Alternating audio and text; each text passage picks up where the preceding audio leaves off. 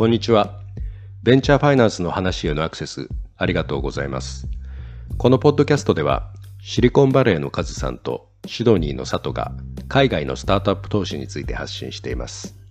本日は、レベニューシェア型のファイナンスについて、後半のお話をカズさんからお聞きします。それではカズさん、よろしくお願いします。では、えー、っとですね、次に、はい、レベニューベーストファイナンスのプレイヤーについて何社かあの主要なところを紹介させていただければなと思ってるんですけども、1社目はですね、ライターキャピタルという会社がありまして、これ2010年に設立されたシアトルの会社なんですけれども、いわゆる老舗のレベニューシェア型のファイナンスプロバイダーでして、えーと、ライターキャピタル自体が他の VC からですね、資金調達をしてるんですけども、調達総額が116ミリオンとまとまった資金調達をしてるんですけども、2010年に設立されたっていうところで、まあ、いわゆる老舗のレベニューシェア型のファイナンスプロバイダーっていうところで、この会社はですね、The Rise of Revenue Based Financing っていう冊子をですね、作成して配布したりして、業界のスタンダードになろうとしているようなところです。で、今までに350社以上の資金提供をしていて、レベニューベースとのファイナンスに加えて、よりですね、こう長期的なデッドのタームローンとか提供しています。なので、基本的にはこれは金融機関になるんですけども、ま、特徴としては、レベニューベーストファイナンスのタームが3年から5年っていうふうに自分たちでこう定義していて、期間が長いっていうところ特徴ですね。で、まあ、レベニューベストファイナンスを知っている起業家に RBF の会社どこか1社挙げてくださいっていうと、まあ、ここか、えっ、ー、と、次に紹介するクリアコが上がってくるっていうことが多いんです。で、えっと、2社目ですが、クリアコですね。これは以前はクリアバンクという会社名だったんですけども、2015年に設立された会社で、えー、と本社がカナダのオンタリオですね。とですね先ほど、えー、と24時間以内に資金提供を決定するっていう事例の時にちょっとご紹介した飛ぶ鳥を落とす勢いで成長している会社なんですけれども、もともとはですね、D2C とか e コマースの会社にフォーカスして始まった会社でして、今では SARS とかですね、インターネットの会社全般的に資金提供してるんですけども、もともとは始まりは D2C の会社にフォーカスをしている特徴が一つあります。で、結構、あの、この会社に関しては、たくさんの企業に資金提供していて、今までに5500社ですね、に、えっ、ー、と、2ビリオン以上の資金提供しているということで、えっ、ー、と、まあ、ライターキャピタルの350社に比べると、かなり、あの、2015年設立にしては、5500社っていうことで、かなり早いペースで資金提供をしまくっている会社ということになります。で、ピーター・ティールのファウンダーズファンドと、えーと、ビジョンファンドも出資をしていて、資金調達総額は682ミリオンですねで。なかなか大きな資金を調達しているんですけれども、アドバイザーにこうソーシャルキャピタル、チャマスさんとかですね、えーと、有名な VC のゲイリー・ベイナチャックさんが入っているというところが特徴なんですけども、最近これあれですよ、あのオーストラリアに進出したっていうニュースが出てました、うんうんうん。そうですね。ライターキャピタルも実はちょっと手前で入ってたみたいですね、オーストラリア、実は。あ、そうなんですね。うん。だから両方ともオーストラリアに来てますね。なるほど。はい。で、レベニューベーストファイナンスの主要な会社ですね、3社目なんですけども、メインベストという会社がありまして、ここはですね、前の2社とは毛色が若干違いまして、レベニューベーストファイナンスというよりかは、 revenue sharing notes っていうノートを提供してるんですが、プラス、クラウドファンディングで資金が集められて、でそれをこう revenue sharing notes として提供していくという特徴があります。で、えっ、ー、と、これもともとはですね、レストランとかの飲食店ですね、の資金調達が難しいっていうところの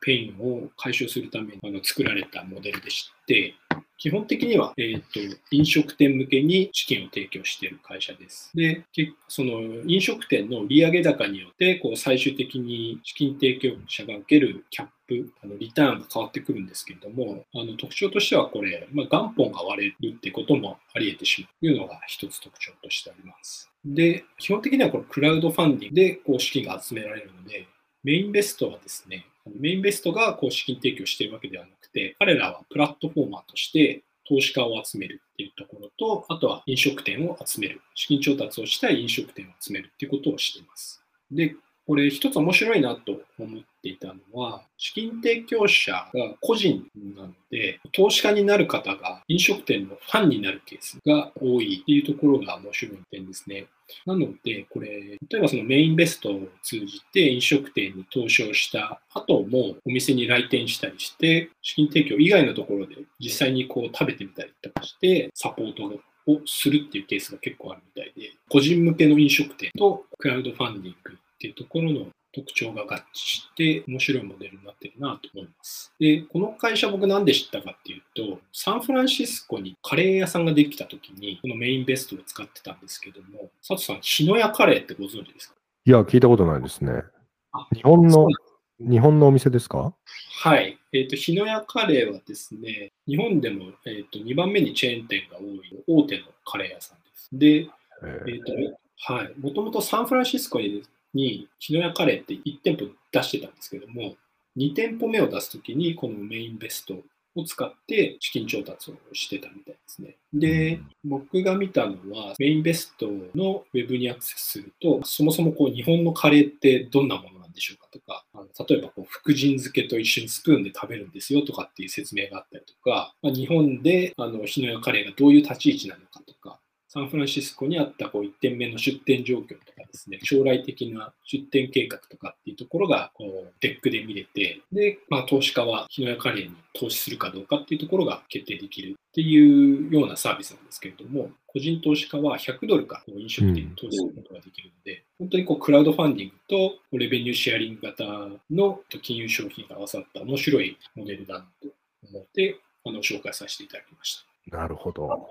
はい、これ、えっと、メインベストさんはプラットフォーマーということであれば、えっと、彼ら自身は一切投資判断してないっていうことですよね。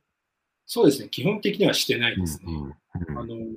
ェブサイトにアクセスすると、うんうん、その飲食店が作ったデックが見れて、うんうん、でそこでこう個人の投資家がどこにお金を入れる入れるかっていうところを判断していくっていうところで、うん、もう本当にあのクラウドファンディングと同じです、ね。なるほど。はい。えー、っと、レベニューベーストファイナンスのプレイヤーを紹介させていただいたんですけども、これ、うんうん、一部では VC にとって変わるような論調で紹介されてたりするんですけれども、VC を運営されている佐藤さんから見て、いかがですか？これは代わりになり得ますかね ?VC えーとですね、あの、まあ、クリア庫の、なんていうんですかね、こう、売り文句とかでも、VC ディスラプトするみたいなことを散々言ってるので、なんかそういう方向なのかなと思いきや、ちょっと中身を聞いてみると、まあその VC ディスラプトするっていうのは、マーケティング的に言ってはいるものの、ビジネスモデルとしてはあんまり被ってないのかなっていう気はしますね。特に僕らがやってるようなどアーリーの、えっと、フェーズの投資っていうのはおそらくできないですし、そうですね。グロース、グロースする部分に関しても、うん。やはりなんか急激な成長を求めるようなタイプのビジネスにはマッチングしないかなっていう気がするので、直接の、ね、はい、競合っていうイメージあんまりないかもしれないですね。はい、まさにそうだと思います。あの、そもそもですね、ま、僕も、まあ、VC をディスラプトしていくっていうよりかは、共存していくっていう流れになるんじゃないかなと思ってまして、うんうん、昔、昔というか少し前までレベニューベーストファイナンスと VC をやっていたインディー VC っていう、あの、ベンチャーキャピタルがあるんですけども。潰れたやつですよね、これ。はい。あの、潰れたというか、えっと、新規の投資はもう受け付けてないっていう。ああ、そっかそっか。うん。で、既存のポートフォリオ企業だけ支援していきますっていうところなんですけども、とそこが言ってたのが、世界のファウンダーの0.6%のみが VC から出資を受けられていて、残りの99.4%の創業者っていうのは VC から出資を受けられてないか、もしくは受けようとしてないっていうデータがあるみたいなんですけども、やっぱりそのルートストラップで経営していくっていう選択肢が取れるスタートアップっていうのは、まあ、そのままでいいと思うんですよ。で、あとはその持ち分を受け渡すことなく、まあ、成長できれば、それはそれでいいと思う。あのルートストラップしてるところは。で、あとはその出資を受けたいけれども受けられないスタートアップっていうのもあると思うんですよ。まあ、こう急激な成長を求められるっていうことは必ずしもこう達成できないかもしれないというか、あの、まあ、そこの考え方に合ってないようなあのスタートアップがあると思うんですけれども、まあ、そういったところにあの資金を提供していくっていうモデルなので、VC と狙ってる層がこうそもそも違うっていうのがあると思うんですね。で、基本的なあの特徴の一つでもある安定的に成長していっている、売り上げを上げていっているところにフォーカスしているっていうのもあると思うんですけれども、基本的にターゲットとしているスタートアップの種類が違うので、VC と競合していくっていうよりかは、共存していくっていう形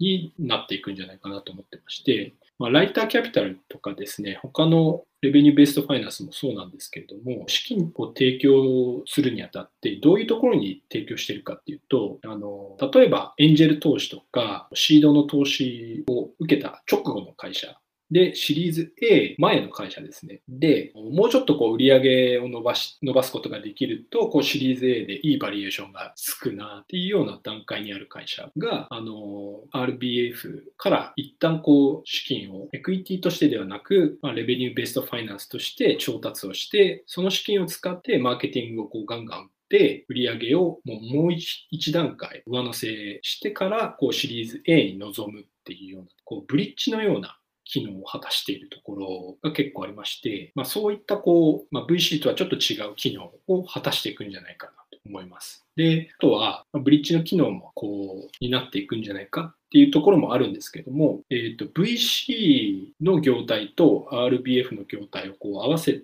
たというかですね、VC が RBF を提供しているっていうところもありまして、えっ、ー、と、大体こういうところってこう、50ミリオン以下のサイズの小さいファンドが多いんですけども、フレキシブル VC という故障で呼ばれてたりして、まあ、そういったこう VC と RBF を両方やっているっていうところも存在しているので、やっぱりこうバッティングするっていうよりかは、段階とかですね、スタートアップの業態によってエクイティで出していくのか、レベニューベースファイナンスで出していくのかっていうところをこう選んでいて、両方のメリットを享受できるよう、フレキシブル VC っていうのもあのどんどんどんどん出てきているので、まあ、そういったこう方向になってくるんじゃないかなっていうのが僕の思うところですね。で、実際にあのそういうふうになってるんだと思います。ちょっとまとめなんですけども、本日ご紹介した RBF なんですけれども、日本でも最近いくつかこう出てきてるみたいですね。で、アメリカでは4、5年前からま流行って台頭してきているレベニューベーストファイナンスなんですけれども、その仕組みと、えー、基本的なプレイヤーの紹介ですね。あとは、フレキシブル VC というベンチャーキャピタルがレベニューベーストファイナンスを提供しているようなケースをご紹介させていただきました。レベニューベーストファイナンスというのは VC に代わるっていうものよりは、今後はやっぱりその VC による投資で提供できない価値を保管していくような方向で今後も成長していくんじゃないかなと思います。